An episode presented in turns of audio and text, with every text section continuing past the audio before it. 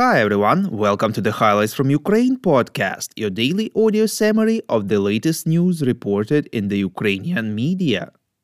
My name is Artem, and sorry for the short absence, I was having a cold, but now I'm back and let's get to the news. For 492 days, Ukraine defends itself against the forces of the Russian invasion. President of Ukraine Volodymyr Zelensky believes that the rebellion of Wagner Group mercenaries shows the weakness of Russia, reports Ukrainska Pravda. In an interview with El Mundo, the president said that Ukrainian troops have killed 21,000 and wounded 80,000 of Wagner mercenaries over the course of the war in Ukraine. He added that there were two categories of Wagner fighters professional mercenaries and those drafted from prisons, their cannon fodder. Zelensky said such colossal losses suggest the number of Russian mercenaries engaged.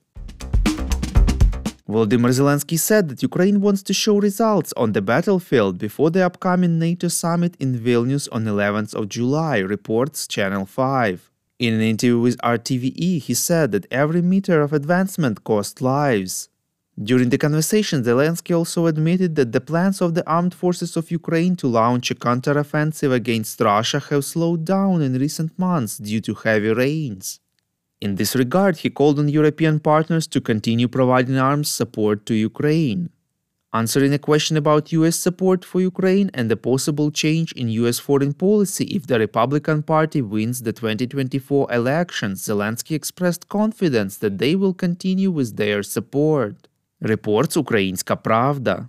At the same time, Zelensky added that there are dangerous signals from some representatives of the Republican Party, but they will deal with it.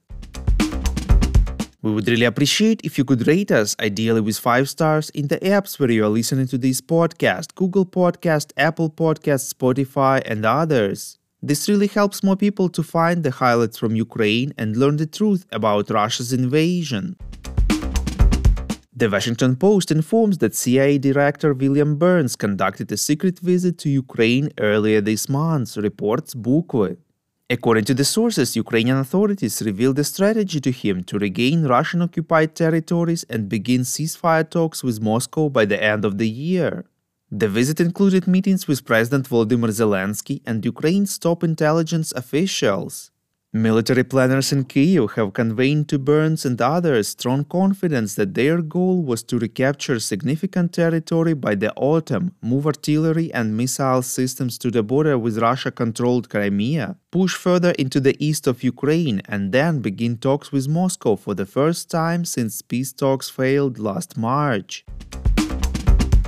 Secretary of Ukraine's National Security and Defense Council Oleksiy Danilov said that the civilized world will consider Russia's probable terrorist attack on the occupied Zaporizhia nuclear power plant as the use of nuclear weapons against the civilian population, reports Radio Liberty. He stressed that Ukraine will watch very carefully if it happens, which reaction would the world have following these events. According to him, the world's reaction to the blowing up of the Kakhovka hydroelectric power plant did not correspond to the scale of the terrorist attack that Ukraine suffered.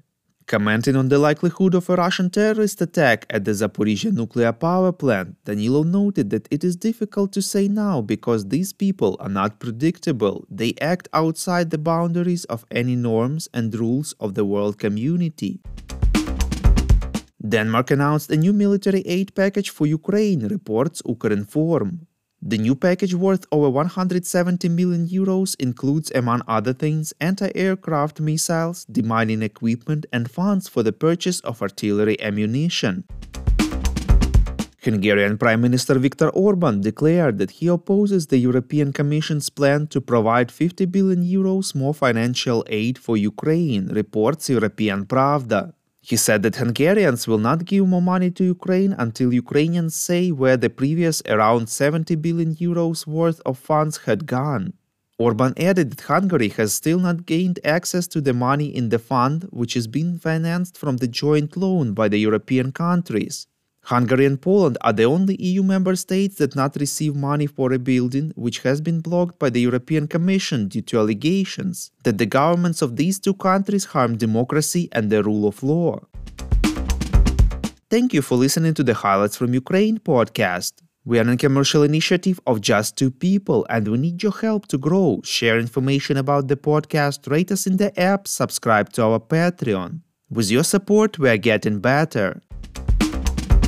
We call on you to demand from governments of your countries to impose the toughest sanctions possible on Russia and its citizens to stop their invasion of Ukraine.